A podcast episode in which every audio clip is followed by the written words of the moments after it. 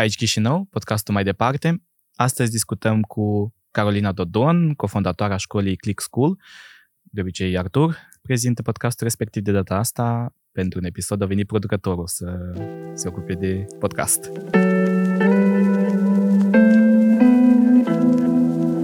Carolina, mulțumesc că ai venit la podcast. Mulțumesc, Vadim, pentru invitație. Astăzi uh, vreau să dezbatem câteva subiecte care țin foarte mult de educație, un pic despre politică, pentru că tu ai avut și uh, niște, un trecut în politică sau o, o un pic trecut de... murdar. Murdar, vrei să zici. o, o, o mică carieră politică înainte să te muți complet pe educație, presupun că asta te ocupi uh-huh. acum, da. Um, să luăm de la început, cariera ta politică. Bine, nu neapărat vreau să discut despre cariera ta politică, cât, cât de motivant sau dacă se merită să investești timpul tău pentru o carieră în, politi- în politica din Moldova.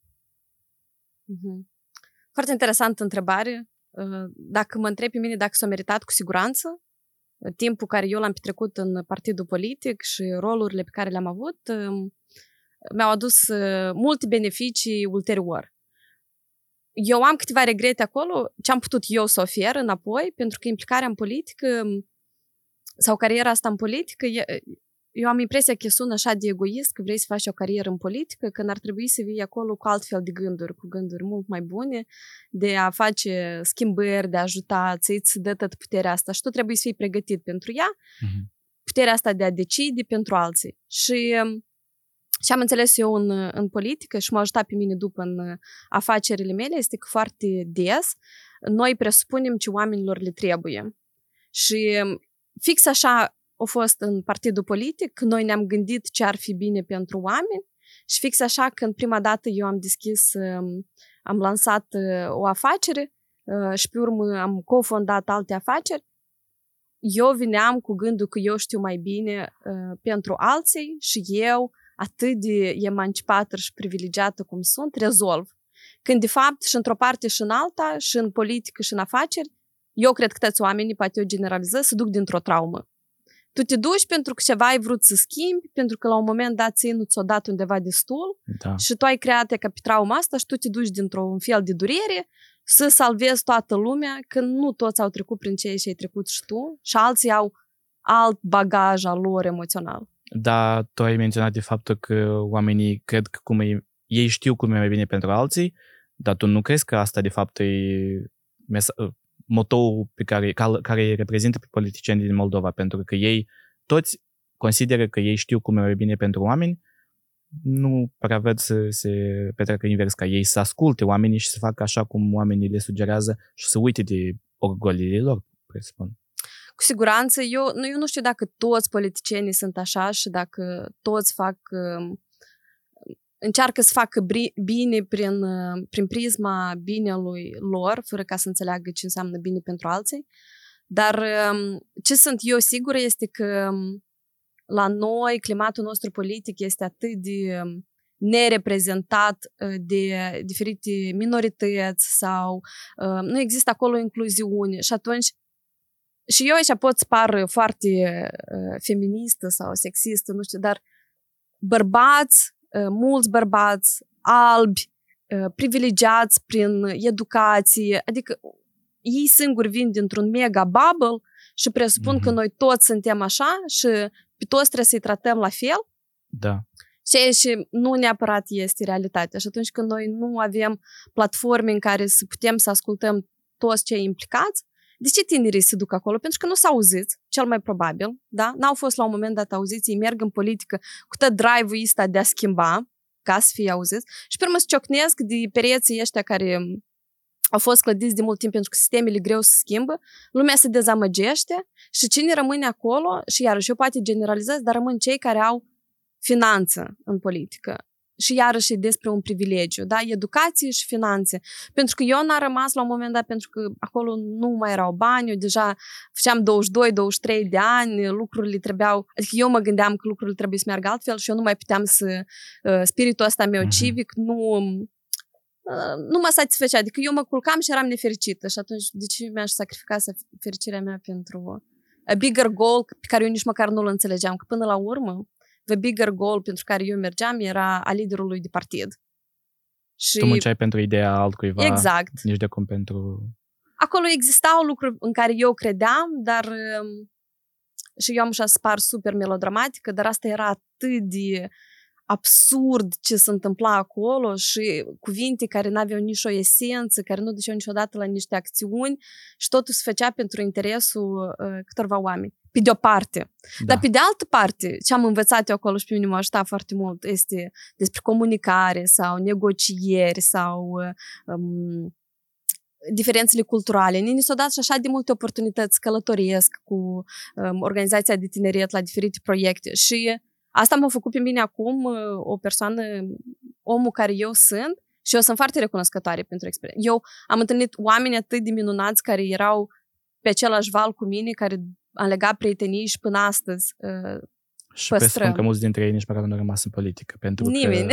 Că... nimeni, evident. Nimeni dintre ei n-a mai rămas. Dar pentru o carieră în politică, foarte, sau când se vorbește despre uh, politicieni, foarte mult se focusează, e focusul foarte mare pe cum își câștigă ei banii din alte lucruri, din business-uri, din companii și așa mai departe, și nu prea se discută despre politică, despre cum ei câștigă banii din funcțiile lor publice.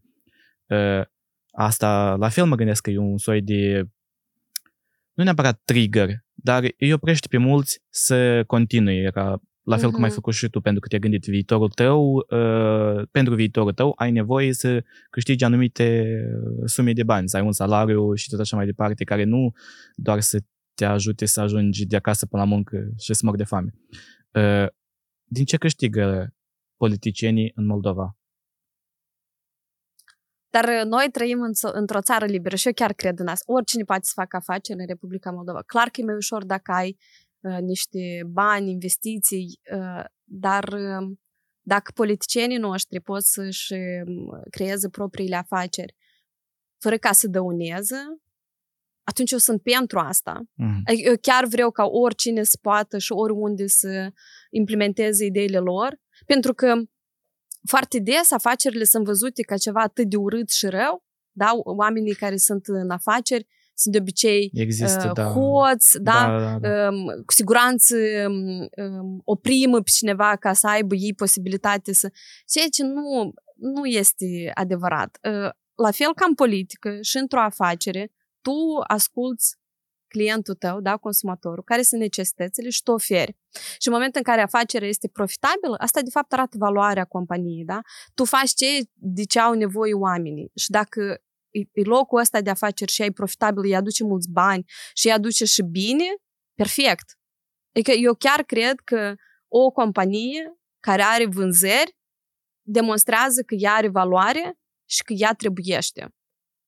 Și nu este rău. Banii nu sunt ochiul diavolului sau altceva. E bine să ai bani, test noi trebuie să-i avem și test trebuie să putem să-i facem. Dar tu mai cunoști politicieni care până, poate până acum sunt încă în funcții publice, care nu au business-uri, care cumva au mers mereu pe ideea că să ai și un business ca politician te uh, descalifică din anumite, să ai anumite păreri, poziții și uh, să aplici pentru anumite chestii. Crezi că există astfel de exemple și dacă eu, eu exemplu... sincer sper că nu, Aha. pentru că salariile sunt atât de mici și dacă cineva stă cu un astfel de salariu și salariul ăsta nici nu i-ar acoperi necesitățile de bază, care ar fi luciditatea minții lui ca să decidă pentru oamenii pe care îi reprezint. Sincer, dacă sunt așa, îndemnul meu ar fi să break the, the circle, da? Hai să facem ori mărim salarii și le zicem nu,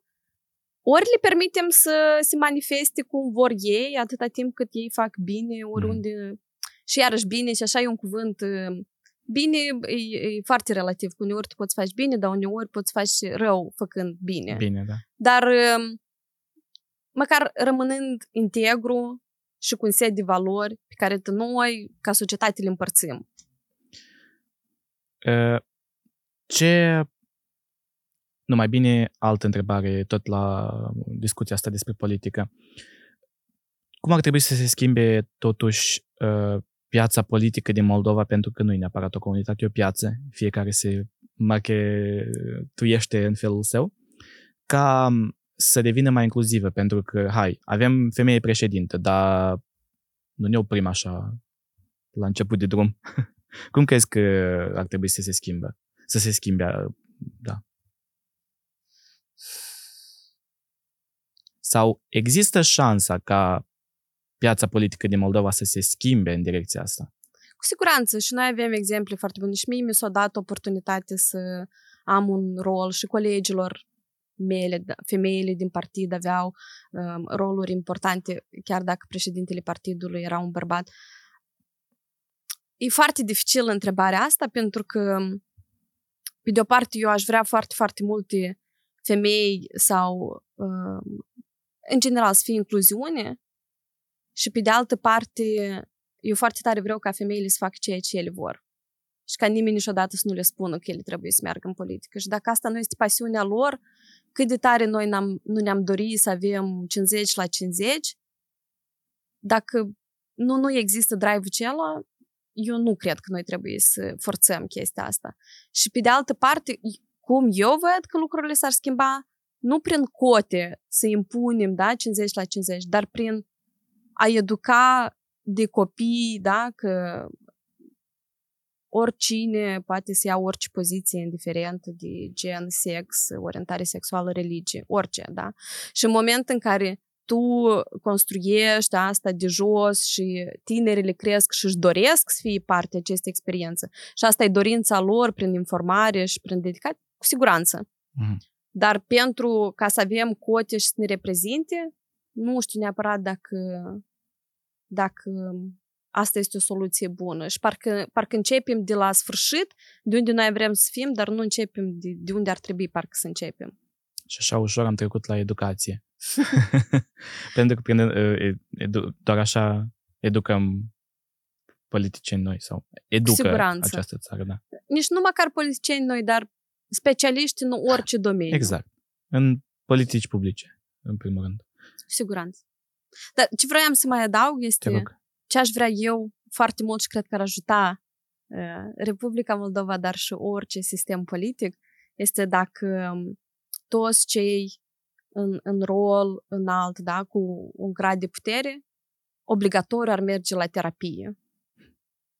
Și mie mi se pare că, de fapt, asta ar fi soluția ca noi să nu ne mai facem rău nouă și altora. Și eu așa de tare cred că oamenii fac afaceri și fac politică și, în general, caută putere, dintr-un loc care nu neapărat este super senin, dar, mulți dar dintre dintr-o ei traumă. Mulți dintre ei neagă terapia și vin cu expresii. Și atunci ar trebui să fie obligatorie. E așa cum e Vrei când, să terapia? Când duci copiii la grădiniță, părinții sunt impuși să meargă la zeci de medici, să aducă vaccinuri și alte chestii, da, certificate medicale. Eu am aplicat la vreo patru universități și de patru ori trebuie să trec diferite check-up-uri la medici de familie ca să arate că eu pot să fiu acolo în universitate. Și atunci, de ce noi n-am putea să facem același lucru cu politicienii, da? Ei trebuie să aducă o foiță în care scrie că el a făcut minimum un an de terapie, poate să aleagă de care terapie lui îi place. Și în momentul în care el și-a rezolvat probleme cu mama, cu tata, cu neamul, cu copiii, cu societatea, cu ura, cu încrederea în sine, cu egoismul, egocentrism, poftim. Poftim loc în Parlament. Crezi într-o societate perfect uh, sănătoasă mental, da? Cred într-o societate nu perfect sănătoasă mental, dar uh, Bine, împăcată, au fost exagerare da, din partea împăcată mea, cu, cu, și conștientă de ce își fac. Conști, pentru, fiecare pas pe care noi îl facem, el vine de acolo, de undeva din experiența noastră din trecut. Și dacă tu îl faci conștient, tu îți asumi. Dar așa, politicienii noștri nici măcar nu-și asumă deciziile care le fac. Ele sunt făcute atât de parcă orbi. Uneori, etă, eu mă uit ce se întâmplă și mă gândesc cât e de complexă da mintea noastră și ei nu înțeleg ce fac, noi nu înțelegem de ce ei fac așa și nouă ne se pare că acolo este o explicație. Dar de fapt tot așa e de randomna se mm-hmm, întâmplă mm-hmm. Și nimeni, toți trăim pe val. Și poate asta e bine, nu? E că ne-a adus până unde ne-a adus. Dar dacă noi ne-am oprit și am face lucrurile un pic mai conștient, indiferent unde, dar în, în primul rând în politică, eu cred că lucrurile să meargă mult mai bine. Până a ajunge să lăsăm alți oameni să facă niște lucruri, schimbări în politică, trebuie să educăm. La educație este următorul, următorul topic pe care vreau să-l dezbatem, pentru că tu ești foarte implicată în domeniul educației, acum ai fost și profesoară în colegiu, ai avut diferite experiențe uh-huh. până în momentul în care tu um, ai ajuns să-ți fondezi propria ta școală. Dar până acolo uh, ajungem imediat. Uh, vreau să intrăm un pic uh, în general în pâinea asta a educației. Um, educația niciodată nu cred că a fost pe piedestal în Moldova, niciodată nu a fost avantajată, mereu au fost probleme și eu cred că ele se riscă în mie de ani. Eu zilele astea am avut discuții cu rude care muncesc în educație și îmi spun că sistemul uh, uh, își face uneori autocritică și nu învață nimic din această autocritică. Sistemul se autoevaluează la fel, nimic nu se fac după această, nimic nu se schimbă, totul rămâne la fel având așa un, o, o imagine blurată, tăiată, nu știu, ciopărțită a educației, cât de motivat poate să fie un tânăr sau o tânără să se ducă la pedagogie ca după asta să devină profesor sau profesoare? Eu oricum cred că profesorii tot trebuie să fie și practicieni, nu doar teoreticieni. Și eu când am predat la colegiu, nu pot să zic că ăla era un salariu, era așa aveam impresia că îmi lasă cineva bani la ceai. Pentru că am Cât fost și am dacă vorbit. nu te uh, deranjează să spui? Uh, cred că la un moment dat primeam vreo 60 de lei ora. Și aveai ore, câte ore pe săptămână? Pentru un calcul simplu matematic. Cred că vreo 6 ore pe săptămână. Da. Dacă să ai doar un job, bine, hai să spunem că ai uh, doar jobul de la, din educație dintr-un anumit uh-huh. colegiu sau școală și câștigi un 60 de uh, lei pe oră, uh-huh. cum trăiești? Dar nu trăiești, dar vii iarăși plin de frustrări și pe urmă încăvești toate frustrările astea pe niște tineri care nu sunt nici într-un fel vinovați de acest sistem. Exact. Și asta este tot. Și eu înțeleg foarte bine pe profesorii sau învățătorii obosiți și uh, frustrați și care aplică și violență. Eu înțeleg de unde vine violența aia. E, acolo vine din, pur și simplu, demnitatea celui om este, a fost pierdută în momentul în care el nu și-a permis mâncare, trai decent, îmbrăcăminte, să iasă odată la teatru și din el iese agresivitate. Și eu nu sunt așa, nu pentru că eu sunt mai bună dictație, dar pentru că eu sunt privilegiat. Atât. Da. Eu am avut un alt job și care a putut să-mi ofere asta. Și mm. am venit, vся tacaia zen și am predat. Nu motivăm violența respectivă, dar Siguranță. la fel îmi dau seama de unde ea vine, de unde pornește, pentru că uh, doar, nu ești doar profesor și viața ta se limitează la atât, tu ai familia, ai uh, uh, multe alte lucruri care la fel influențează. Dar um, dacă nu ne gândim la salarii, ce avantaje poate să-ți aducă o astfel de profesie în Moldova? Asta e ca și cum, uh, pentru mine, să predau a fost să fiu uh, filantropă. Eu, uh, și, și asta iarăși vine din, uh, deci tu-ți imaginezi cât de egocentristă eu eram în moment cât eram profesoară, pentru că eu mă duceam acolo ca mega expert, care nu are nevoie de bani și care va influența viitoarele generații cu mintea sa iluminată din călătorii și cititul cărților. Poți să fac o paralelă cu politica. Exact. Eu m-am prins că eu așa mă văd, eu mă ducem cu aerul ăsta meu uh, acolo și um, le predam chestii irelevante. Eu nu cred că ei pot să le folosească în viața de zi cu zi ceea ce eu le-am predat lor chiar dacă eu m-am străduit să fie cât mai aproape de realitate și tot ce s-a întâmplat acolo este că eu cât am fost profesoară, deși eu cred că și-am plecat nu din cauza salariului și restul, dar că iată, administrația era foarte rigidă și eu mă simțeam uh, oprimată și în al doilea rând pentru că ego-ul meu creștea în fiecare zi acolo. Și eu ne-am dat seama că și profesorilor, ca și politicienilor, le trebuie terapie. eu ne-am dat seama că noi, atât eu mă duceam țin minte acolo la catedră, și mă uitam în, la toți profesorii, indiferent de vârstă, ele to- toți erau oglinzile mele și noi toți ne credeam foarte importanți. Uh-huh. Și importanță nouă ne dădeau acei elevi sau studenți care veneau la lecții și unii reușeau să impună importanța prin putere, da, prin diferite violență, strigăte, să fie uh, rigiți, sau alții, de exemplu eu, eu am ales să aduc bine. Asta am sună așa de amuzant, atunci eu așa de tare credem în asta, ca tu să înțelegi, eu nu puneam note rele, uh-huh. pentru că eu am uh, venit cu o teorie la mine în cap că dacă tu cuiva îi, spui, îi pui o notă rea, el nu o să mai fie motivat după să învețe, da? Și eu încercam să nu pun note pentru ceea ce elevul sau eleva nu cunoaște, dar să găsesc ceea ce știu și de acolo noi spornim într-o discuție și eu lor le dădeam note doar pentru ceea ce știu și nu pentru ceea ce nu cunosc. Uh-huh. Da? Pentru că mi se părea că nu este corect să evaluez ceea ce persoana nu cunoaște, indiferent care au fost motivele. Eu încercam să-i motivez să învețe. Da. Stai, tu vrei să ajungi la ideea că asta ar putea fi o abordare greșită? Pentru că ea are, are, are partea ei pozitivă. Nu, cu siguranță. Eu cred că eu am... Și în continuare crezi. Da, eu în continuare cred că eu am făcut bine, așa cum eu am știut și cum atunci puteam să fac bine, dar foarte limitativ. Adică o oră pe săptămână eu mă duceam și le spuneam lor discursuri inspiraționale despre cum ei pot să reușească în viață și la sfârșit le puneam note bune. Dar asta nu a ajutat, pentru că când venea studentul cu carnetul de, studi- de, de student, da, și acolo erau mm. note, și la cursul meu studentul avea 9, dar la restul avea restanță sau 5, nota era atât de relevantă și plus restul profesorilor credeau că eu nu sunt o profesoară bună. Și eu credeam că ei nu sunt profesori buni, că pun așa note rele și nu poate să motiveze lumea să, să învețe. Și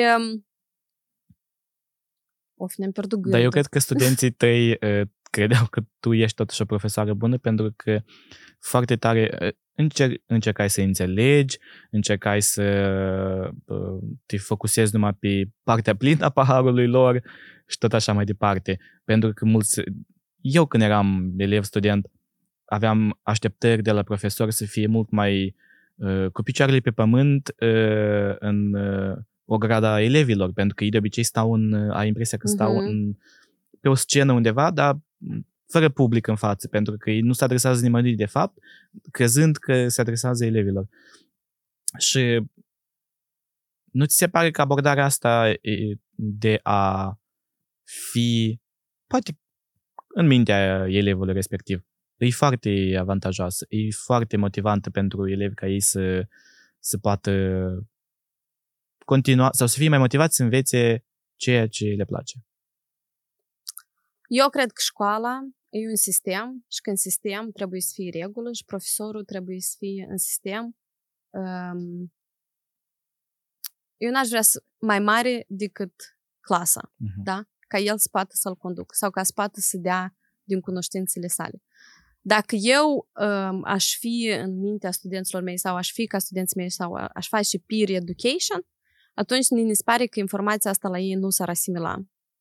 Și um, eu asta tot greșit, târziu, nu că greșit, dar târziu am înțeles, pentru că eu inițial, fiind tânără, am vrut să fiu cu ei, adică eu comunicam în același stil ca și ei, ca să fiu plăcută, uh-huh. că eu mă gândeam că așa eu am, aș putea să mă integrez și aș putea să schimb lucrurile, dar um, eu nu mai eram pentru ei, eu pentru ei eram prietenă și nu mai eram profesoară. Și atunci rolul meu um, totuși vrei să păstrezi măcar un mic rol domina, dominator de influență... Nu dominator, dar trebuie să fie clar că în școală profesorul sistematic este mai mare decât 30 de copii care sunt acolo. Uh-huh. Pentru că profesorul dă informații copiilor, copiii asimilează. Și asta este rolul și noi așa trebuie să ne înțelegem de la început, atât fiecare stă în rolul lui și procesele merg. Uh-huh. Dar, de exemplu, eu nu cred că administrația trebuie să creadă că este mai importantă decât um, profesorii sau decât elevii. Pe cine eu cred că ar trebui să fie la nivel cu elevii, ar fi administrația. Uh-huh. Iată, eu cred că profesorul trebuie să fie mai mare în sistem, dar administrația trebuie să fie de partea studenților, da? Sau de partea elevilor. Îți dau dreptate, pentru că administrația, funcția este să administreze studiile, nu să conducă pe cineva, nu să se creadă... Exact. Clientul administrației, în final, este elevul, da? Sau studentul. Iar profesorul este un instrument care este replaceable, adică oricând da. poate fi schimbat. Eu am putut fi schimbat, oricine ca profesor poate fi, poate fi schimbat. Un instrument. Dar ă, cumva la noi rolurile parcă s-au încurcat și administrația are interesele sale financiare, da? Profesorii au interesele lor și elevii în general și-au pierdut cu totul interesul. Eu mi l-am pierdut, cred că din clasa 5-a s-a dus numai la vale. Și eu la fel, și eu um, eu dacă aș putea să întorc timpul înapoi, eu aș învăța mai bine. Pentru că eu um, nefiind motivată de sistem și eu nu m-am putut automotiva, eu am făcut tot până la gen minimum cât era necesar ca să merg mai departe mm-hmm. și 12 ani, Vadim, eu cu tine am stat în școală. Nu, nu în aceeași, dar da. Și why? Adică acum eu când mă gândesc că eu 12 ani și sincer eu cred că parte dintre ei au fost pierduți pentru că și eu putem să iau pe de altă parte așa de mult din școala asta. Da, pentru că dacă mă gândesc la 12, 12 ani de școală plus 3 de facultate pe care am avut în Moldova, n-aș putea să fac o listă foarte mare de skills-uri care, pe care le-am luat din școală, pentru că nu am învățat matematica, știu să adaug, să adun niște, niște numere. Ok, uh, ecuație, n-am mai revenit la el niciodată. Uh, am avut, la un moment dat mi-a plăcut fizica, de exemplu, și um, am, am crezut că o să devin mai bun la fizic sau poate printre cei mai buni în clasă. Și am avut uh, incidente cu profesorul meu în care nu, era, nu m-am mai motivat să mai studiez fizica. Astfel de situații se mai întâmplă în care uh, elevul e foarte, foarte motivat să se focuseze pe o anumită materie și după asta se întâmplă anumite evenimente care îl demotivează. Uh, sau um, tu ce skill-uri, nu cred că e cuvântul corect, mai ales că e în engleză, dar ce aptitudini ar fi mhm. mai corect. Ce aptitudini uh, ți se pare că ai reușit să iei din școală și ele sunt bune? Eu în, în școală, mai ales la liceu, am fost uh, foarte revoluționară. Mie, dacă... Nu cred că te-ai oprit după ba da. liceu. Ba da. Uh, iată, eu am trăit cu gândul, și asta a fost indus probabil de părinții mei sau de societate, că eu sunt foarte specială și că eu pot să fac orice îmi doresc eu. Că eu știu și am spot și mulți din generația mea, noi am trecut prin asta.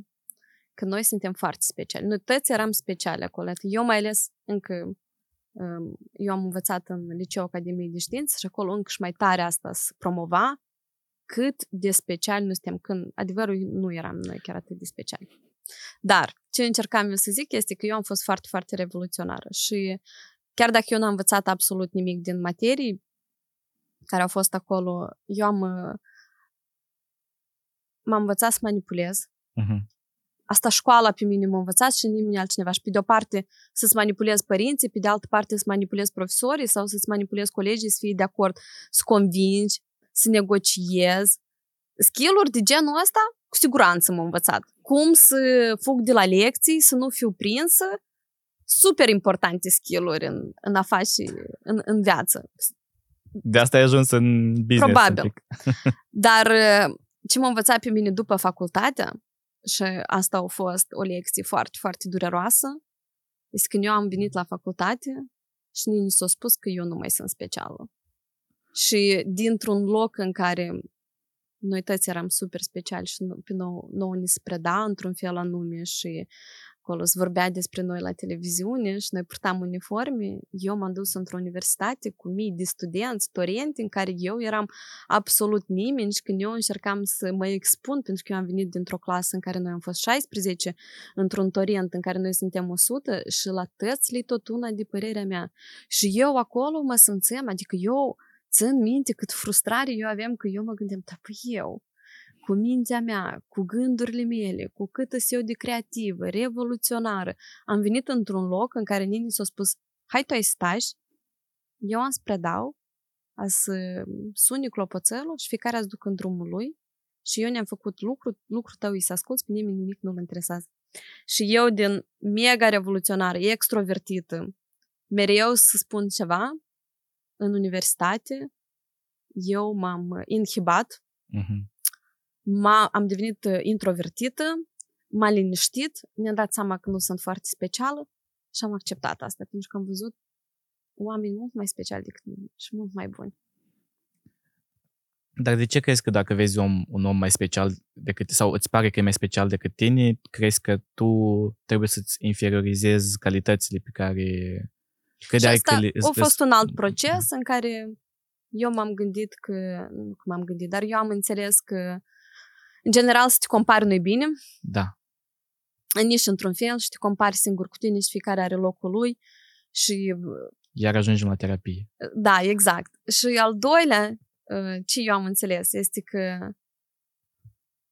noi suntem buni, nu putem să fim buni la tot. Și atunci rolul tău este să înțelegi la ce tu ești bun și să te duci acolo și gata. Și la ce tu la ce tu ai înțeles după facultate că ești bună? Pentru că tu n-ai făcut facultatea în educație, din câte mi-amintesc. Nu, cu siguranță nu. Eu am schimbat uh, multe universități și le-am lăsat pentru că, iată, uh, și iarăși, de ce um, lucrurile nu au mers bine deodată, da, smooth. Eu n-am știut ce vreau să fac, nici spune că eu sunt mega și că eu am să conduc lumea. Uh-huh mai nu mă vedem prim-ministru acolo de prin clasa 11, prim-ministră. Și um, eu, crezând că sunt atât de bună și la fizică și la matematică și la limba română, mă gândeam că eu pot să fac orice. Adică eu m-am dus și am încercat să fiu și inginer și da. economist și uh, politologie am învățat și eu eram atât de mândră de mine că eu sunt bună la tot și că orice aș putea să fac, nu eram eu bună la, la nimic absolut. Tot asta era atât de superficial și iarăși pentru că școala ne-a învățat lucrurile super superficiale și noi ne-am dus in depth acolo unde nu trebuia. Eu mai departe m-am dus cu gândul ăsta că dacă știi un pic, apoi destul. Uh-huh. Fake it till you make it, Ionis. Eu am funcționat așa o lungă perioadă a vieții mele, bine, în perioada când eram în jurnalism.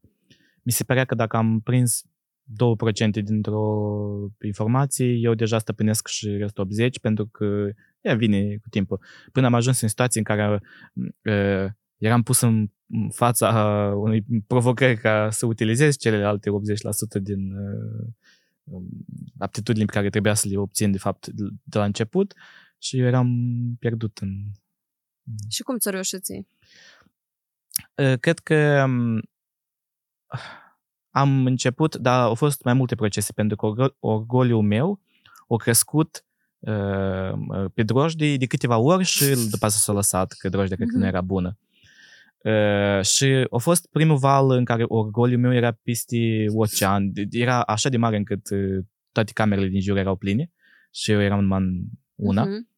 Și eu învățam că, uite, de fapt nu e așa, că nu, mintea mea nu, îmi dă doar de înțeles că eu aș ști niște informații, aș fi stăpân pe anumite lucruri sau pe, pe anumite, da, skill-uri pe care le, le-aș avea, când de fapt eu nu știam neapărat până la urmă și învățam din experiența asta. După care, când am schimbat țara, m-am dus acolo cu orgoliul meu că eu sunt mare jurnalist în Moldova și toată lumea vrea să știe de mine crezând că acolo, prima ușă, bat la ea și da, vă rog, intrați. Pe când nu a fost așa și am învățat în colecții că de fapt eu nu reprezint nimic, dar în același timp eu am talentele mele, dar eu nu trebuie să le pun în față prin sau auto-promovarea mea trebuie să fie nu pe cât de mare e orgoliul meu și pe cât de importantă persoană sunt eu, dar pe cât de bine știu să realizez anumite lucruri. Pentru că, de fapt, ceea ce vindem noi nu este imaginea noastră, în primul rând, până ajungi sus să ai o imagine super populară, mm-hmm. tu vezi ceea ce poți să faci tu cu mâinile tale sau cu creierul tău, presupun, nu? Eu am simțit exact ce spui tu și eu, în momentul în care eu am înțeles cât sunt eu de mică în comparație cu toată lumea, procesă, informații, asta a fost cel mai eliberator moment pentru mine. Eu atunci, uf, sunt lucruri care eu nu le știu și acum eu măcar știu că nu le știu și gata, și de acolo pot să încep să, să activez normal. Pentru că tot ce a fost până în momentul ca eu să înțeleg cât sunt eu de mică, eu am trăit în niște iluzii. Indiferent cine nini le-a băgat, școală, părinți, comunitate, eu singură, cărți, prieteni, tot asta nu era deloc realitatea. Și acum eu încă mă mai prind uneori, și asta da mă duce spre paranoie uneori, ne se pare, când eu mă gândesc dacă ăsta este într-adevăr gândul meu și ceea ce eu îmi doresc, sau asta diferite reclame care m-au influențat, care m-au influențat da, și trenduri și eu stau și fac un pas înapoi zic, unde eu prima dată în general am auzit că așa trebuie uh-huh. și de unde, a cui cuvintele astea și cât de mult eu pot să am încredere în ele pentru că eu foarte tare mă tem să nu cad iarăși în, în iluzii foarte tare.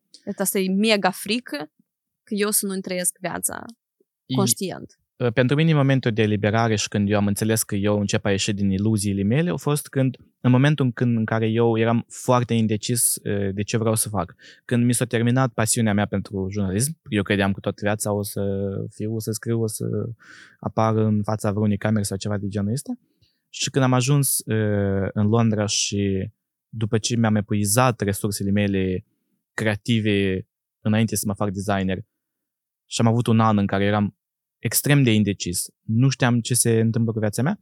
Atunci a fost și momentul în care probabil ceacrele s-au curățit așa de tare încât au început a intra aer proaspăt sau s-a deschis în așa de tare, mm-hmm. au început a intra aer proaspăt și nu știu dacă am ieșit neapărat complet din iluziile mele, pentru că nu cred că asta e posibil de acord. să te depărtezi și să te uiți uh, constant la tine dintr-o parte. Există mm-hmm. momente să când... observator. Exact. Nu trebuie să fii și observator. Trebuie, dar nu cred că mereu îmi reușește. Uneori încerc Sperăm. și am impresia că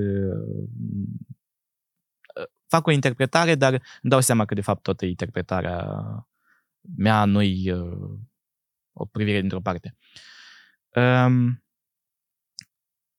zic să ne mutăm un pic la uh, un domeniu mai apropiat ție al educației. Din educație ar fi uh, școlile private, educația privată, uh-huh. ea o prins, o început să prinde foarte mare avânt în ultimii ani în Moldova și uh, au apărut aș, atât de multe școli private în diferite domenii, diferite, de care înveți diferite lucruri, încât uh, ai impresia că dacă toată lumea o să renunțe la educația de stat, o să aibă loc în școlile noi, doar o să moară educația, știi, generală de stat, dar uh, școlile private o să o duc bine. Sau asta e doar impresia mea. Nu știu, dacă ai folosit cuvântul impresie, deja probabil este o impresie. um, ce pe mine mă doare foarte mult în educație este că la un moment dat, educația de stat, doar pentru că ea este de stat, o ea stat. este bună, da, cu siguranță, asta e clar. Și cât mai mult este, cu atât e mai bine, știi? Noi, noi nouă ne pare că um, educația e fix ca un vin, știi? Cu cât mm-hmm. el uh, mai mult... Uh, Stai, îl deschizi și ți se pare Ceea că... ce nu este adevărat. Și uh, universitățile private și școlile private au avut o experiență foarte... o reputație foarte proastă. Și încă și mai au, probabil, o reputație nu cea mai bună, da? Mm-hmm. Din, ceea ce, de ce facem asta și cum noi acolo am măsurat cine e mai bun, neclar, dar e o opinie publică și noi toți mergem cu valul. Da. Și noi spunem că, iată, o universitate este bună și alta este mai puțin bună, pentru că una e privată și acolo se duc doar cei care sunt bogați, dar cel mai probabil că cei care au bani nu sunt destul de inteligenți. Pentru că la noi e foarte greu să crezi că o persoană poate să fie dotată intelectual și dotată financiar și dotată emoțional. Mereu trebuie să găsești rău un, un alt om și dacă uh-huh. el vine dintr-o familie care poate să-și permită niște studii la o școală privată, nu, deja tu ai să crești un uh, erou negativ da. în istorie. Există și mare șanse, asta da. trebuie de înțeles că nu e adevărat. Pentru că poți fi bun și să ai bani și poți fi rău și să n-ai bani și ambele sunt ok. Mi se pare că asta vine și acum eu să fiu iert, eu tot, eu sunt religioasă în, în principiu, în principiu, cum sună asta? Nu, hai așa, eu sunt, eu, eu sunt religioasă uh-huh. și ce a făcut, um, eu am o altă religie, dar cât eram eu mică, eram creștin ortodoxă și eu mi-aduc aminte cum se promova ideea că trebuie să fii sărac și umil și atunci doar așa tu ai să fii iubit de Dumnezeu. Cu frică în suflet, mereu. Cu frică în suflet. Și că dacă ești flămând, e bine. E important să fii curat la suflet. Dar eu acum sunt super curată la suflet, cât pot eu, dar sunt așa, adică eu rămân curată la suflet sau împăcat cu tot ce eu fac, în uh, propria mașină, în propria casă, cu călătorii și pe mine asta nu mă face un om mai puțin bun decât uh, cei care cred și își dedică și lasă tot.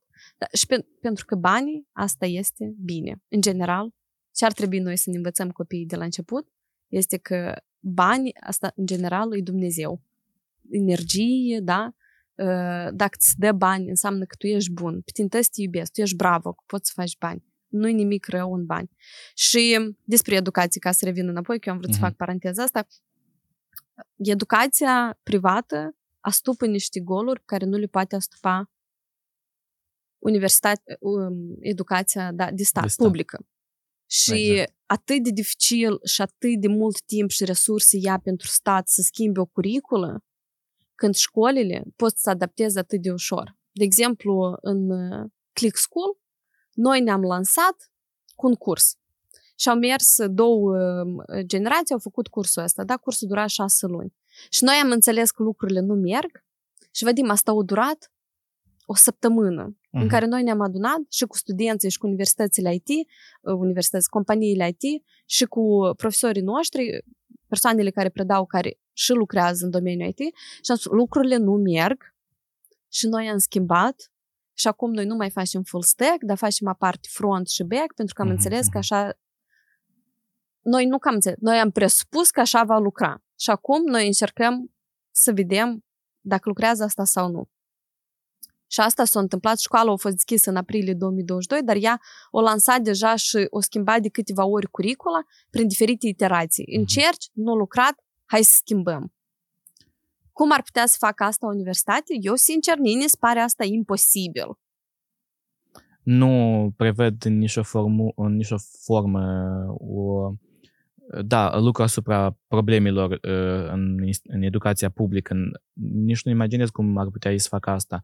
Mi se pare că ei, um, unul, nu-și permit ca timp, pentru că ei au uh, termeni, au tot felul de o curiculă da, stabilă, ea trebuie urmată pas cu pas și uh, n-au flexibilitatea asta pentru că mulți se duc acolo fix pentru jobul pe care îl fac și uite, timpul liber nu mai, de exemplu, aloc.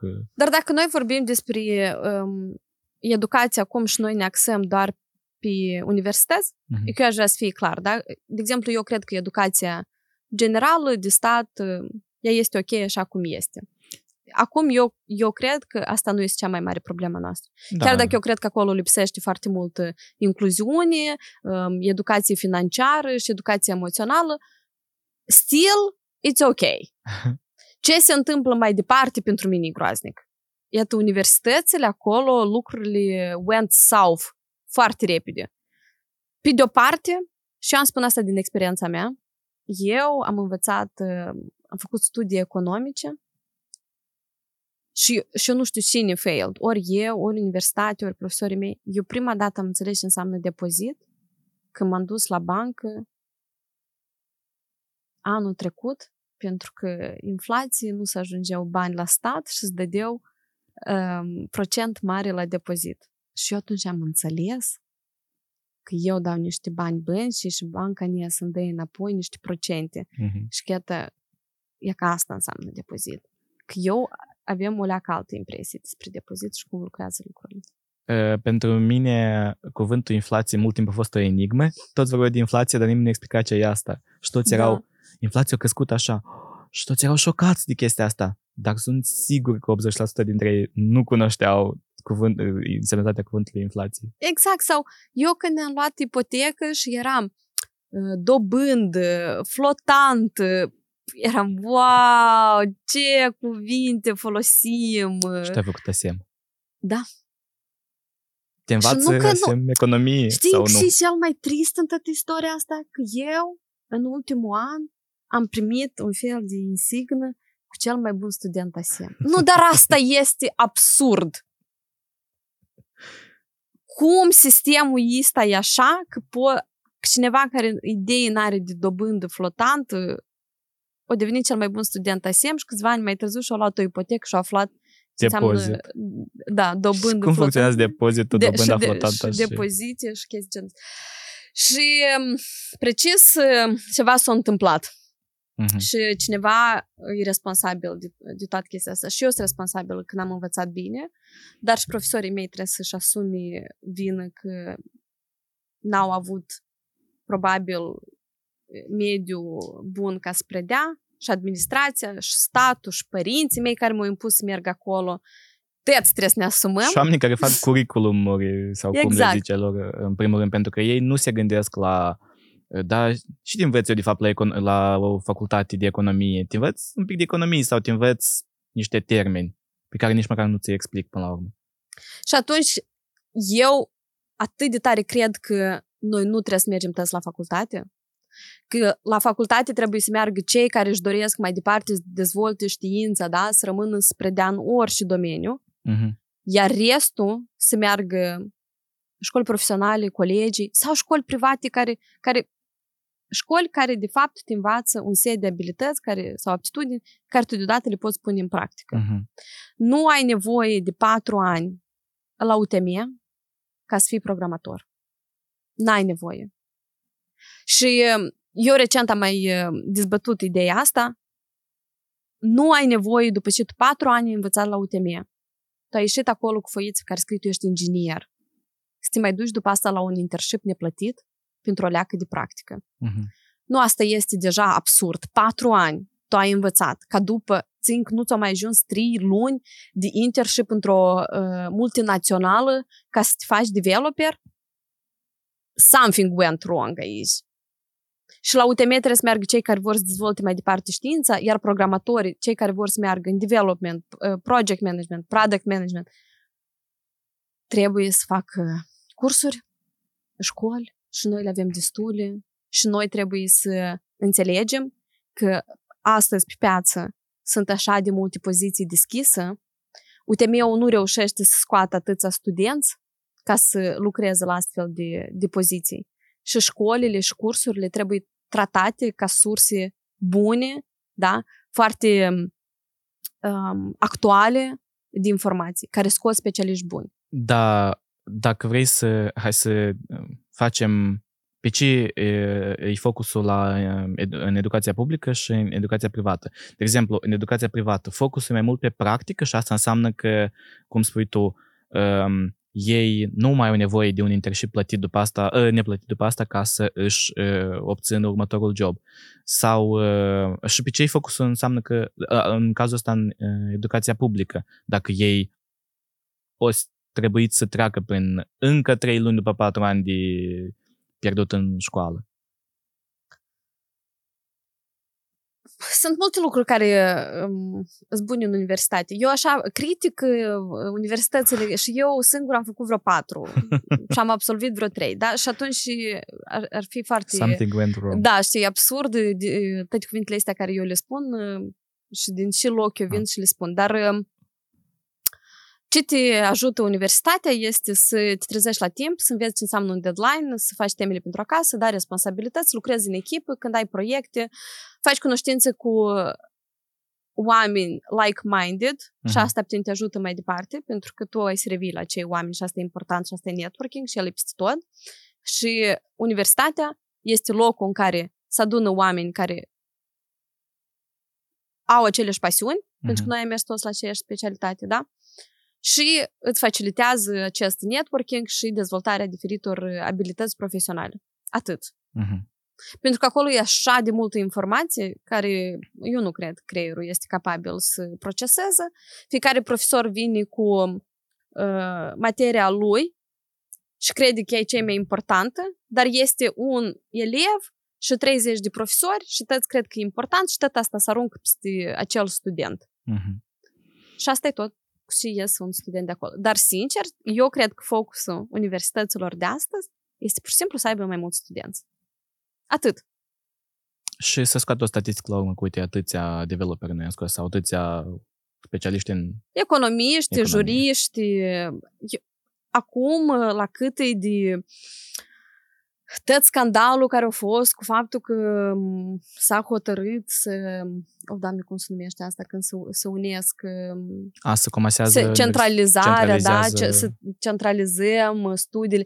Și te- toate administrațiile astea sau universitățile se gândeau, oh, wow, nu avem studenți, n-a să vină, asta nu sunt bani și asta este o problemă și noi nu putem să învinuim aici Da. doar profesorii sau administrația. Iarăși, eu așa, așa de multe probleme noi avem de, de săpat și dacă am întrebat-o de ce se întâmplă, de ce, poate noi am ajuns vreodată la Mhm. root cause. Dar așa este ușor să dai ping-pong. De exemplu, eu învinovățesc uh, universitățile. Dar pe de altă parte, e foarte interesant. Eu n-am studii în IT, niciodată n-am avut studii în IT, dar am lucrat doar în companie IT după ce am absolvit uh, ultima mea facultate în politologie. Eu uh, am fost angajată într-o companie IT și după care am plecat în alta și în a treia. Deci trei companii IT. Pe nimeni niciodată, toate străine, pe nimeni niciodată nu i-a interesat dacă am eu studii sau nu în IT. Mhm. Și um, cel mai bun job acum la moment e să ai, asta este în IT. Și eu, eu vreau ca toată lumea asta să știe. Dar nu o să ajungem la suprasaturație de oameni în IT. Și cum se, cum se zice, toți uh, vor să fie programatori, dar cine să are câmpiile? Sau cine, cine să dea cu sapa? Înțelegi? Eu cred că oamenii trebuie să ducă în IT numai dacă um, motivația trebuie să fie un pic mai mare decât banii. Mhm. Pentru că dacă te duci în IT doar pentru bani, lucrurile nu o să meargă bine. Dacă ești un pic un pic altfel motivat și poți să găsești pasiune, pentru că în agricultură tot trebuie IT și development și programare și acolo sunt uh, ingineri ca- care automatizează da, uh, diferite procese în ferme. Mhm. Adică eu, uh, uh, datorită prietenului meu, am aflat recent că acolo se programează mașini de mulți văcuți în Moldova. Eu niciodată n-am știut că trebuie ingineri la o fermă. Vezi, uite că Eu n-am știut că ei, că ei au, uh, că ei fac planuri pe unde văcuțele să meargă, cum să deschidă ușa, unde Aha. ele să doarmă, să le să facă masaj, baie, de câte ori ele să fie mulți și asta tot e uh, programat de un developer. Wow, nu? Tot ne spune că toți noi stăm cu MacBook-uri și bem uh, latte. În, uh, cum se zice, în uh, uh, coffee breaker. Exact. Eu așa credeam că se lucrează în IT. Uh, IT-ul, uh, când începi să muncești în IT, începi să descoperi dacă cât de divers de fapt e el, cât de multe lucruri sunt în IT. În IT nu numai construiești site-uri și întreții platforme Mhm. și ai grijă din server sau uh, acolo te uiți nu se supraîncălzească Google-ul, serverul la Google.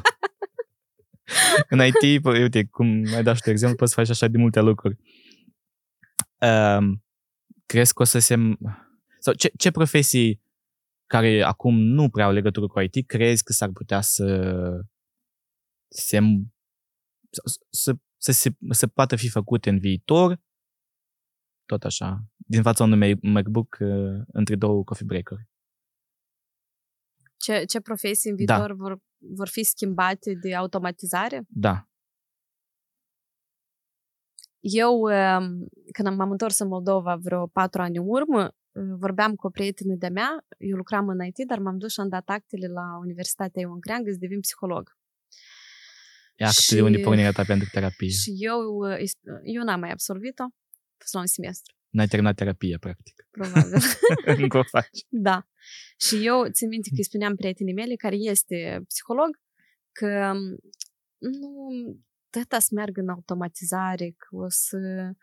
De fapt, trebuie de dezvoltat uh, skill-uri tehnice și și, eu, și noi ne plimbam prin parcul de la Ștefan cel Mare și s-a uitat la mine și a zis, Carolina, cât mai mulți oameni o să meargă în IT, cu de atât mai mulți psihologi noi să avem nevoie. și că sunt profesii care nu o să dispară pentru că interacțiunea umană este foarte importantă. Și pentru că IT-ul, la cât el e de frumos și divers în felul lui, el vine cu tot problemele sale. Da. Um, excludere, um, poți fi exclus, uh-huh. cât el n-ar fi de inclusiv uh, IT-ul, el și te exclude. Te ex- tu lucrezi cu o echipă foarte mică și ai foarte, parcă excludere socială, pe de-o parte. Um, ageism, amu, tinerii uh, vin mult mai abilitați tehnici decât sunt eu uh-huh. și decât sunt părinții mei și sunt persoane care sunt ingineri și developeri de vârsta părinților mei. Și eu cunosc astfel de oameni. Și ei sunt discriminați acum. Dar ei uh-huh. sunt specialiști buni. Um, IT-ul mai vine cu um, foarte mult stres. La cât de multe coffee break-uri n-ar fi, dar ele sunt acolo pentru că pe lângă câte coffee break-uri sunt, așa de mult stres este.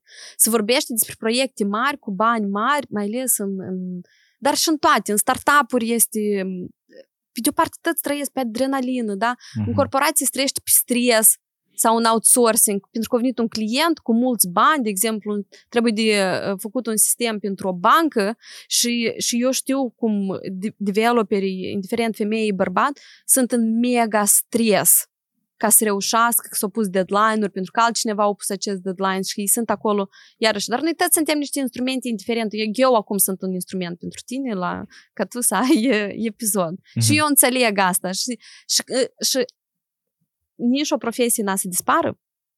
Nu, profesiile să dispară, dar oamenii o să-și găsească locul. Mm-hmm. Și nu trebuie să ne ținem doar de ceva, așa cum tu nu te-ai ținut doar de jurnalism și eu eu, sincer, vreau să fiu florăristă. Flo- florăriță. Și crezi că să... Cu siguranță. Floră, florăreasă? Florăreasă. Mama mea e florăreasă, o să cânt copiii tăi. Și crezi că se ajunge acolo, da? Eu recent, de 8 martie și din 1 martie, am primit câteva buchete de flori și acolo nu erau, și, și erau florile de bază, gen trandafir sau lalele, dar mereu să adaug diferite flori de astea din câmp ca să fie buchetul mai frumos.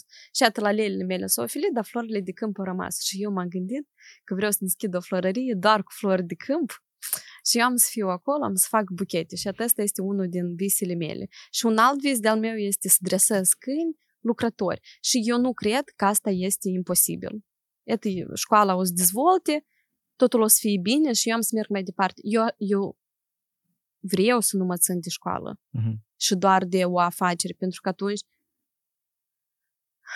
mie ne pare că eu am să mă transform într-o și, și alți oameni cred că trec prin așa experiență când tu ai ceva și ți-ți aduci un venit și tu începi așa de tare să-l mulgi și să nu mai aduci valoare acolo. Pentru că deja e comod. Și... Și ajungi la burnout. La burnout ajungi încă până la... până acolo. până acolo. Sau e că, da, despre burnout. IT-ul, mi se pare că burnout a apărut de la IT-șnici. Pentru că atâta dedicație și să stai și continui să muncești, normal, chiar dacă viața este frumoasă și tu ai un salariu bun, dar stilul ăsta de viață uh, sedentar, cu uh, comunicare limitată, într-un Când, oficiu da. închis. Anturajul nu schimbi foarte mult timp, ești focusat pe un singur lucru, viața devine monotonă și evident se... Da. Începem să ne disociem, să delirăm, să... Eu am înțeles lucru, da. în, în pandemie cât îs eu, de fapt, nepregătită social. Pe de o parte, mega stres să nu pot să ies. Mm-hmm. Și după doi ani, până și azi. Mega Adaptarea- stres yes. adaptarea mea înapoi la societate ea încă nu s-a făcut complet după pandemie, pentru că e- probabil eu uh, aptitudinile respective nici nu le avem până la pandemie, dar ele s-au pronunțat în momentul în care o trebuie să stau închis în uh, uh, camera mea mereu și după asta, când încep din nou, ți se pare că trebuie să faci lucrurile la fel, dar afli Dar că de nimic fapt... nu mai este da, la nimic fel. nu este la fel. Tot s-a schimbat. Exact. Și tu ești, nu înțelegi, uh, dar ce ar trebui să schimbi eu la mine sau încerci întâi să găsești problema în alții și după care te duci la tine și e, uh, Iată, asta ar trebui să facă universitatea sau educația, să ne, să ne învețe să ne adaptăm un pic mai ușor. Dar patru ani sau trei ani să stai cumva în același context, chiar și la universitate devii foarte confortabil. Când n-ar trebui să fie așa. asta ar însemna că universitățile sau în general instituțiile de învățământ să aibă uh, echipe, oameni care gândesc mult înainte, dar cât de u- posibil și ușor și practic asta poate fi făcut ca cineva să gândească înaintea masi, uh, mesei de oameni, să zic așa. Uh, Asta e inovație, asta trebuie învățat, asta trebuie cultivat. Și atunci noi toți o să putem să, să vedem viitorul și el n-ar mai fi atât de strașnic. uh-huh. Pentru că noi, deși discutăm acum așa de mult ce profesie o să dispară, pentru că noi facem un checklist ca să vedem dacă noi suntem în lista aia și ce cred alții. Dar în momentul în care tu ești foarte informat, în momentul în care tu înțelegi că lucrurile o să evolueze, o să schimbi foarte rapid, tu reușești să ții o minte deschisă și flexibilă, tu poți să te regăsești în altă parte. Și, și aici e alegerea ta. Tu vrei să trăiești în frică și să ții de un, de un job anume? Sau tu ești pregătit să mergi prin niște transformări? Mm-hmm. Să ieși din, cara- din uh, zona ta de confort foarte tare, chiar dacă sună foarte clișei chestia asta cu zona de confort și ieși tu din zona de confort, mi se pare un exercițiu bun. Când uh, ajungi să conștientizezi care sunt avantajele, ca tu să nu te mai simți bine neapărat în pielea ta, nu neapărat să te simți rău, cât să te simți un pic inconfortabil de situația în care te afli și să aplici o schimbare, să ajungi să faci o schimbare. Dar um, dacă revenim, tu ai menționat mai devreme că atunci când, chiar și dacă devii, nu știu, programator și ți se pare că uh, salariul cel mare încă te așteaptă și uite, crești, crești și mulți din uh, profesia asta, din zona Mhm. asta, din IT, cu cât fiecare o să mulgă mai mult din zona de uh, tech, nu crezi că salariile de fapt o să scadă, uh, industria asta o să devină un pic mai uh, uh, n- neatractivă într-un oarecare fel? Ar putea să se întâmple asta cu IT-ul, cum s-a întâmplat la fel, cred că cu alte multe profesii care unele poate au dispărut între timp. Da, eu cred că eu când eram la școală, toți uh, încă, încă își doreau să meargă la relații internaționale și la economiști și juriști și probabil atunci aveai impresia că astea sunt cele mai uh, bine plătite profesii. Există șansa ca asta să se întâmple cu IT-ul? Probabil, da, dar faptul că salariile un pic o să scadă sau mai degrabă eu aș spune o să omogenizeze sau nu, sau că eu nu cred că ele o să scadă. Eu, eu, nu, eu sincer nu cred că ele o să scadă. Mm-hmm. Eu cred că o să putem să generăm mai mulți bani acolo, Mm-hmm. dar dacă... Nu, eu cred așa. Suma de bani o să fie aceeași. Dar faptul că mai mulți oameni o să vină acolo și mai mulți din societate o să aibă salarii bune, asta este bine. Overall, Mm. mulți avem de beneficiat când primim salarii da. bune toți, da? Și este mai rău când cineva are salariul 200 de euro și cineva are salariul 2000 de euro, da? Și a, aceste două persoane trebuie să se convențuiască în, în aceeași țară. Mm-hmm. Eu cred că dacă la un moment dat s-ar omogeniza uh, salariile, pe meritocrație, eu chiar cred Da. că sunt unii oameni care trebuie să primească mai mult pentru că ei dedică mai mult timp și um, mai multe uh, din resursele lor și asta este minunat, ei trebuie să fie achitați. Există meritocrație, absolut. Dar asta nu înseamnă că noi nu trebuie să ne împărțim Mm-hmm. și să luăm totul pentru noi. Niște viziuni socialiste foarte... Exact, eu sunt un pic uh, de stânga. nu, la fel, mă regăsesc foarte tare în, în ideile socialiste. Nu neapărat comuniste, poate, dar socialiste, da. Și asta cred că s-ar putea să fie soluția pe termen lung, nu? Vezi la fel? Eu, uh, Nini, foarte greu să spun, pentru că eu uh, sunt niște valori pe care eu le păstrez și dacă noi trebuie să le băgăm într-o ideologie sau într-o uh, da, pe axa asta politică, ok, atunci să fie de stânga. Dacă eu cred că asta este soluția pentru un viitor mai bun, eu nu sunt sigură, pentru că s-a Da. încercat, lucrurile n-au mers. Da. Dar ce, de exemplu, facem noi la școală, în Click School, mie ne se pare super leftist. Adică de acolo vine faptul că um, tinerii, um, tinerii, tinerele, dar um, poate ei pot să nu fie tineri, ei vin și învață și achită doar după ce sunt angajați. Ce încercăm noi să facem la școală este să dăm oportunități egale tuturor.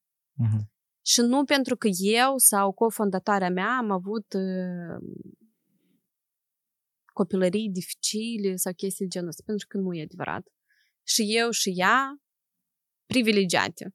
Mhm. Încă e poate o leacă mai puțin, că nu era din Chișinău. Eu încă și-am avut oportunitatea să mă nasc în Chișinău și lucrurile pentru mine au fost mult mai simple, mult mai simple decât pentru tine din Cahul.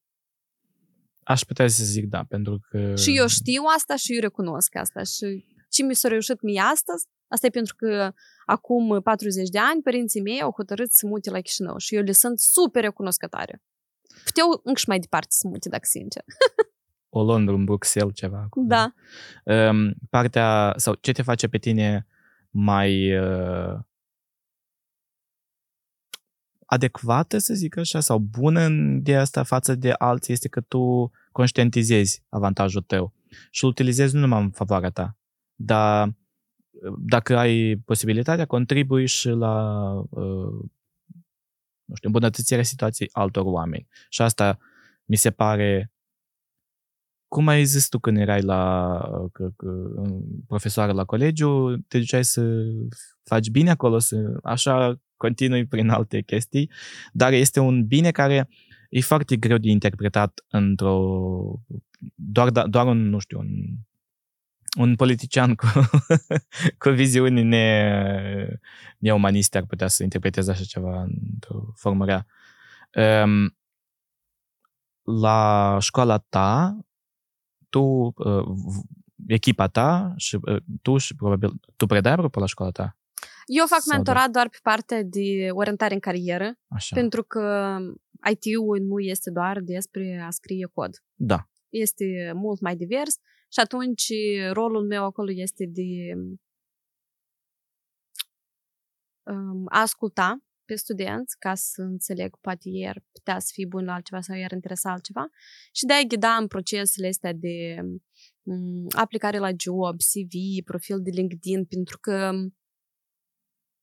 eu, eu aș vrea să trăim într-o lume de meritocrație, dar unde noi trăim acum, asta este un fel de, sau lumea IT, asta este un fel de cine cel mai bine poate să vândă la un interviu. Și asta este realitatea. Și atunci tu îi dai niște instrumente care el să le folosească în timpul interviului. Și asta e tot. Eu asta am învățat din mers, apropo, cât de bine trebuie să mă vând la... Și foarte mult timp nu știam că eu trebuie, de fapt, să...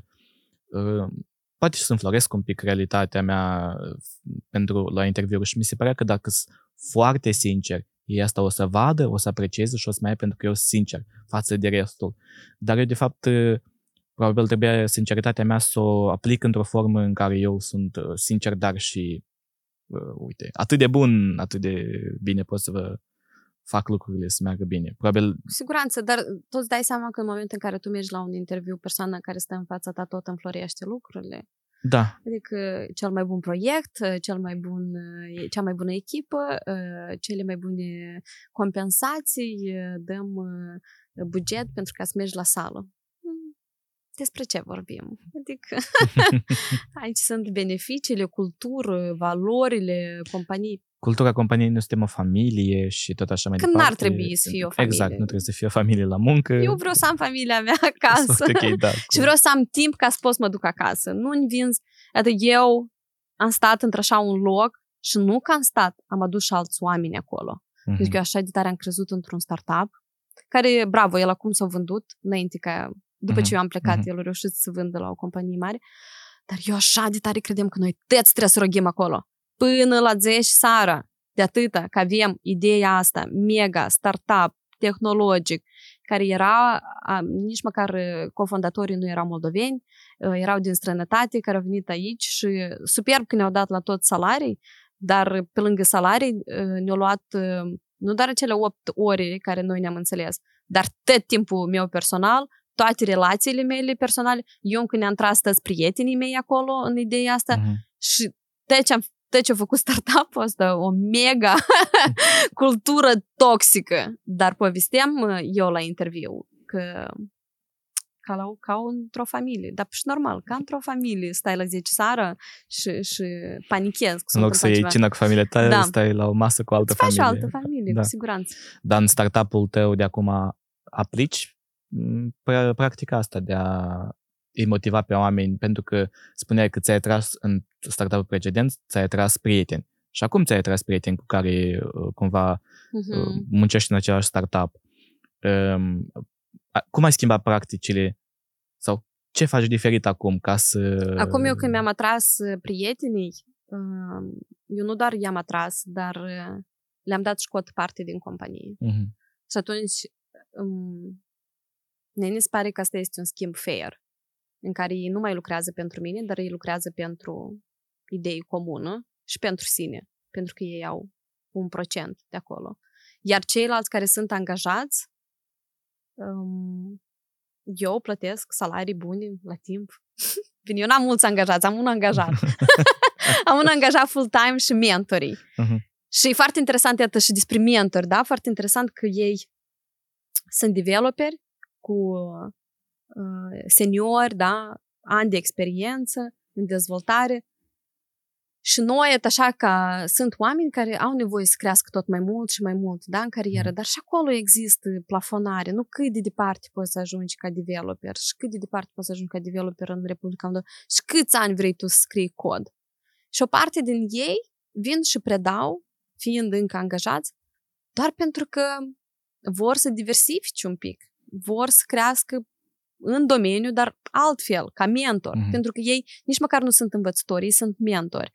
Toată teoria în școala noastră, studentul învață singur, mm-hmm. adică el primește inițial materiale, iar când se conectează la lecții, el simulează lucru într-o companie IT timp de două ore, de trei ori pe săptămână. Adică tot ce el face, din prima lecție scrie cod, joacă diferite roluri, da, uh, de tester, de front, de back, de PM, PO, mm-hmm. BI, Business Analyst, BA.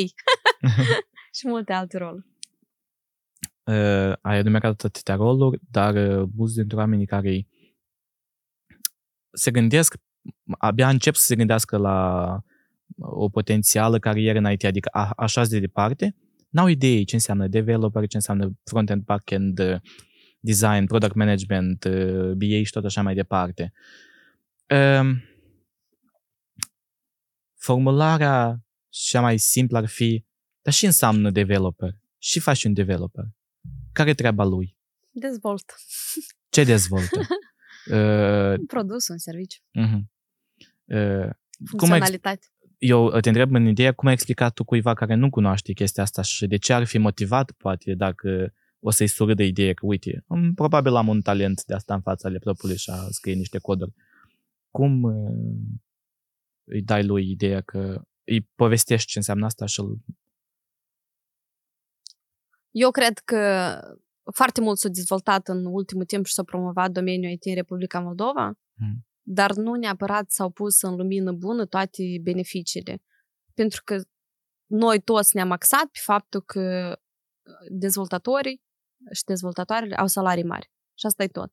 Dar, de fapt, salariul de intrare în IT nu este extrem de mare. E ușor să crești în IT, da, în câțiva ani tu reușești să-ți iei salarii mai mari, dar poți să intri și cu salariul de 400 de euro pe lună, ceea ce nu e extraordinar de mult. Da. Ce mie mi se pare că ecosistemul ăsta o făiluit este că o promovat doar ideea de salarii mari. Și o creat așteptări enorme oamenilor.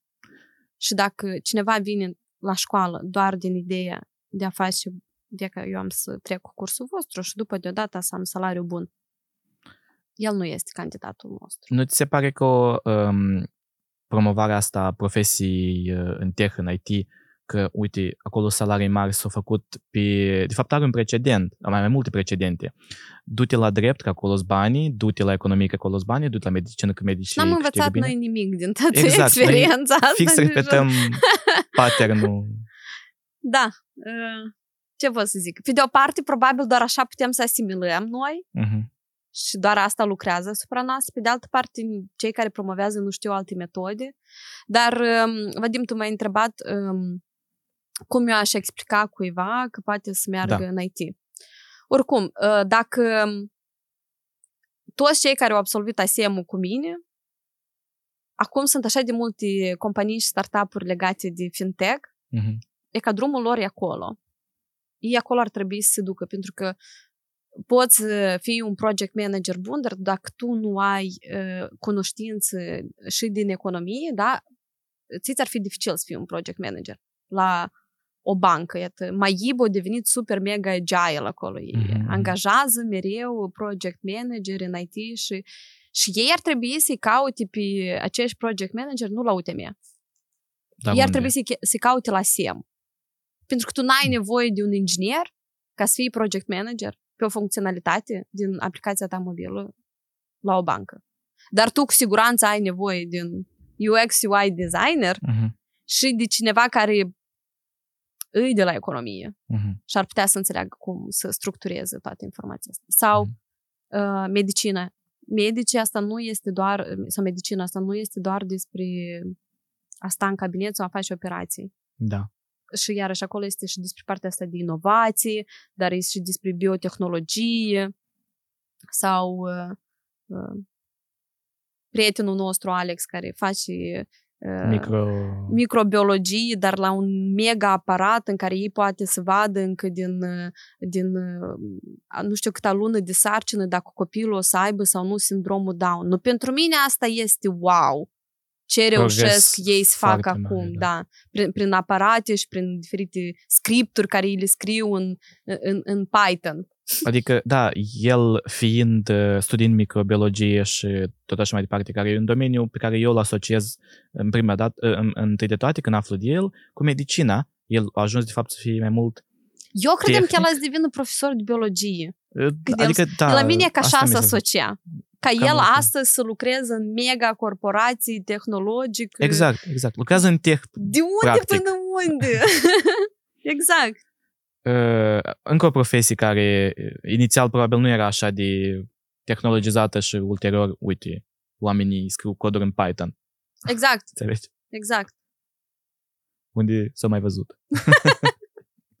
da, uh, uh, revin un pic la uh, subiectul de startup, pentru că tu ai fondat startup, startup e un startup uh, Click Da. School, așa? Cu siguranță. Uh, cât de ușor e să fondezi un startup în Moldova? Se merită?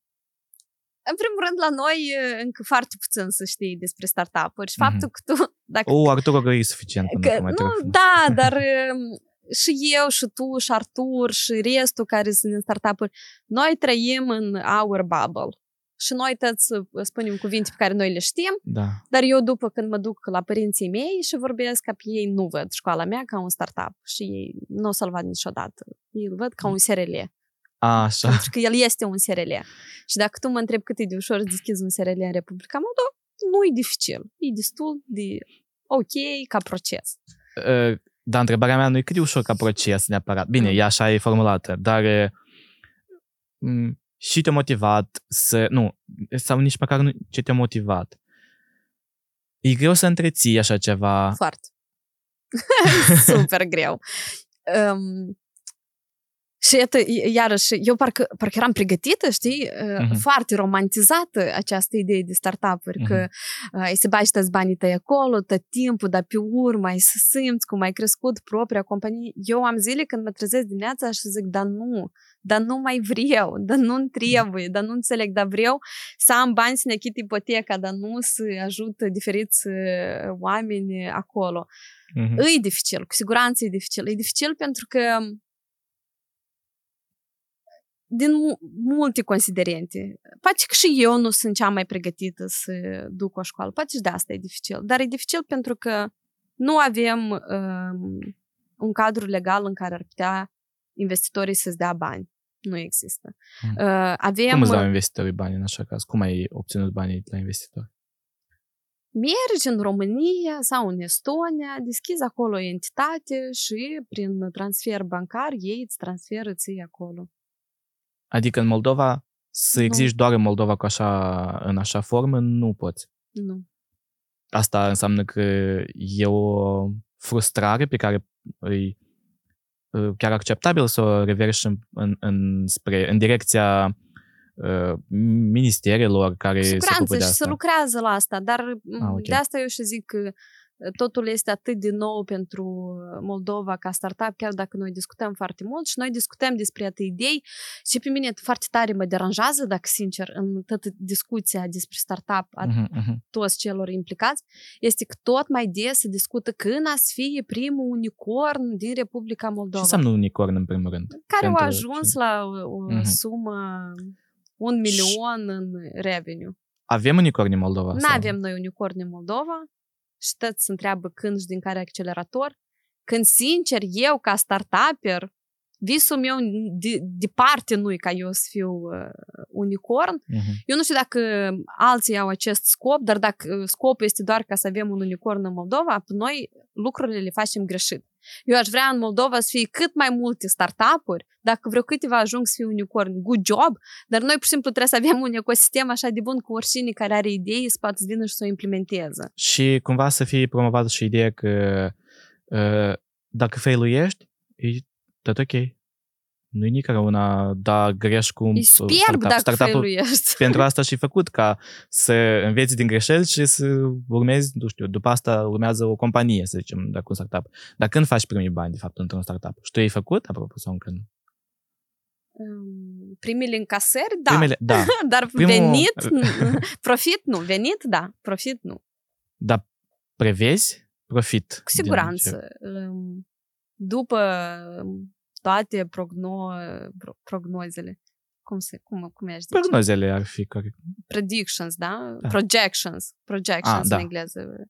Um, la un, peste un an, noi o să ajungem la break-even. Da? Mhm, În momentul ăsta, în punctul ăsta de break-even, când tu ajungi la zero și începi să ai profit. Și se schimbă statutul startup-ului în altceva? Sau poți să fii Mm. un startup mereu? Un startup mereu? nu, nu poți fi un startup mereu, dar uh, ideea de... Uh, și noi nu avem în Moldova startup-uri per se, Vadim. De asta nimic nu o să schimbe. Eu cum am fost SRL, am să O fiu să fii SRL SRL, mai da. departe. Ce înseamnă un startup este că acolo este o idee, sunt alte persoane care cred că ideea ta poate să fie bună, îți nu-ți dau investiții foarte mari, îți dau niște o sumă de bani, să zicem 1000-5000 de euro, te motivează să mergi mai departe cu ideea ta. Dacă ea merge, super că își scot banii înapoi. Mhm. Dacă nu, investitorii ăștia care vin de la început ca angel investors, ei riscă cu ideea că poate ceva o să reușească, dar ei investesc în 10, din astea 10 poate unul reușește Mhm. și acoperă pur și simplu toate cheltuielile la ies la alte 9 care au făiluit. Asta e tot. Uh, dar trebuie Moldova să se... Uh, tu ai spus că ți-ar plăcea să vezi foarte multe startup-uri, chiar dacă Cu multe siguranță. dintre ele nu o să ajungă unicorn sau tot așa mai departe. Dar trebuie Moldova să devină un soi de... uh, sau pentru că e o țară mică în care lucrurile se petrec foarte repede. Să ajungă să dea precedente pentru alte țări sau să existe, să existe așa de multe startup-uri. Prevezi chestia asta pentru Moldova cel puțin? Cred că da. În Moldova, fiind țara mică, Mhm. e foarte ușor să testezi chestii. Și atunci tu poți să pilotezi aici și să mergi mai departe. Și asta este fascinant și Moldova ți-ți permite asta. Indiferent cât eu nu m-aș jălui, locul ăsta are beneficiile sale Mhm. cu siguranță și faptul că este mic, tot este un beneficiu, că uh, poți să testezi diferite ipoteze pe care tu le ai, da? Poți să, prin iterații să-ți faci, să-ți îmbunătățești produsul. Nu la cele mai înalte costuri și atunci ușor ai putea să mergi mai departe și să dezvolți mai departe compania. E, Noi ne apropiem de final și dacă ai vreo altă idee pe care vrei să o dezbatem un pic, te rog să-mi spui Aveam o idee și mi-a scăpat, dar mă gândeam la ceva la un moment dat. despre ce ar fi. Legat de școală, investiții, multe idei. um, Ai mai investi într-o altă altă școală, să zicem, sau uh, uh, experiența pe care o, o treci prin ea acum, pentru că ea nu s-a finalizat neapărat. Adică nu ai învățat tot și gata, doar mergi pe cale dreaptă. Încă înveți. Uh, experiența asta te face să crezi că în viitor ai mai putea să mai încerci ceva similar sau vrei să, uh, ți se pare că după ce închei acest capitol, schimbi cu totul domeniul, zona, te faci florăreasă? Dacă m-aș face florăreasă, oricum ar fi un startup. Mm. Ce știu eu sigur este că în momentul în care lansezi ceva al tău, um, devii obsedat. Atât de tare te dedici că devii obsedat de ideea ta, uh, dai acolo toată energia și asta tot nu este neapărat bine. Mereu este important să fii cineva care poate o leacă să te tragă din propria uh-huh, idee. Uh-huh. Dar um, propriile afaceri sunt niște droguri. Iată, să deschizi o afacere de la început, dacă tu nu ești capabil să ții tot entuziasmul ăsta, adrenalina și tot ce se întâmplă cu tine, eu, de exemplu, simțeam la un moment dat când mă duceam și piciuiem, că eu sunt sub un fel de um, caif. Și eu mă duceam pentru asta, dar mie parcă nici nu așa tare mă interesa cum să meargă școala mai departe, cât mie era important eu am să, să simt toate emoțiile astea. Și um, eu sper că foarte mult că școala mea o să dezvolte bine, doar pentru că eu și cofondatoarea mea am făcut un pas în spate și ne-a liniștit o leacă tot ce a triggeruit în noi școala și mm. putem să mergem mult mai calm și conștient și lent, pentru că în startup există ideea asta de a accelera foarte repede, mm-hmm. dar nu poți să accelerezi când nu ai o bază. Dacă eu aș vrea să mai deschid după, cu siguranță. Dacă eu aș vrea să investesc, cu siguranță mi-ar plăcea să fac asta. Și în momentul în care tu vezi că tu poți creezi ceva, nu, asta este fascinant. Mm-hmm. Este momentul ăsta de creație, este atât de rewarding la tot ce se întâmplă, dar atât de rewarding în același timp. Dar o să dea impresia după acest podcast că ideea de școală a fost doar a mea și că eu duc școala singură sau cumva. Și n-aș vrea să fie așa. Și aș vrea să fie foarte clar este că eu, având o cofondatoare, eu sincer cred că ea au făcut mai multe decât mine. Mm. Pentru că eu sunt foarte vizionară, dar ea știe să facă lucrurile. Și dacă mm. n-avea să fie olea mea care să zică hai să deschidem școala, eu până și astăzi avem să fiu, nu știu, facilitator în proiecte, să călătoresc, să chestii de genul ăsta. Adică e foarte important să găsești omul potrivit și să-ți creezi echipă. Și după, ideea tot e importantă, dar oamenii cu care tu ai început să creezi sunt cei mai importanți, pentru că dacă ai să făiluiască Click School, eu cu Olea am să mă duc și am deschid altceva. Pentru că eu cu dânsa, ca echipă, m-am validat, chiar dacă ideile noastre sau toate inițiativele nu s-au validat. Și atunci eu am tăiat încrederea în, în ea și vreau să merg mai uh-huh, departe uh-huh. um, împreună ca echipă. Și asta este cel mai important în, în startup, mie mi se pare că. Um, o întrebare care poate nu e atât de legată de subiectul nostru, dar s-ar putea să fie legată, depinde de răspunsul tău. Um, pentru că e ultima întrebare. Tot noi am dezbătut până acum, dar acum îți dau uh-huh. o întrebare la final. Um, ce ai vrea să se schimbe în Moldova ca tu să rămâi motivat să faci lucruri aici, să continui, să tot așa mai departe, să, să mai deschizi o afacere, să dezvolți altceva, să lucrezi asupra alte idei. Ce ar trebui să se schimbe la noi? Nimic n-ar trebui să schimbe, Vadim. Moldova e perfect așa cum ea este și este alegerea mea să fiu aici. Uh-huh. Și tot ce ar trebui eu să fac, asta eu să mă schimb. Și tot ce mi-aș dori eu e să văd mult mai mulți tineri care își asumă riscuri, uh-huh. încearcă, și un mediu care este primitor și deschis la minte. Asta e tot. Dar în rest, Moldova nu poartă nici o vină pentru tot ce ne s-a întâmplat mie și o să mi se întâmple. Și eu, um, de ce zic asta este pentru că eu foarte tare, mie nu mi-a plăcut Moldova când eu eram adolescentă și eu mi-am dorit mm. să plec.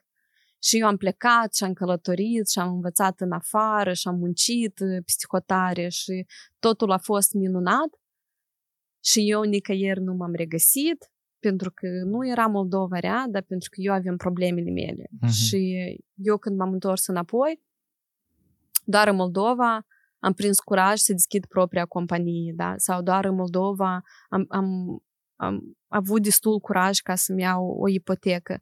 Și eu sunt recunoscătoare pentru tot ce mi s-a întâmplat mie. Și atunci eu cred că ea are toate instrumentele și tot ce e necesar la moment ca noi să ne dezvoltăm și ar trebui și noi, fiecare, pur și simplu, un pic să ne asumăm mai multe responsabilități. Dacă și... îmi spui Moldova, te referi și la societate sau doar la partea asta și la ce societate, reprezintă? pentru că școala asta n-ar Așa. exista dacă n-ar fi oameni care au Da. nevoie sau uh, să studieze, da? Sau uh, oricum aici au venit foarte multe companii cu capital străin uh, și oferă oportunități de muncă. Dacă să vină cât mai multe investiții, noi trebuie să avem specialiști buni, da?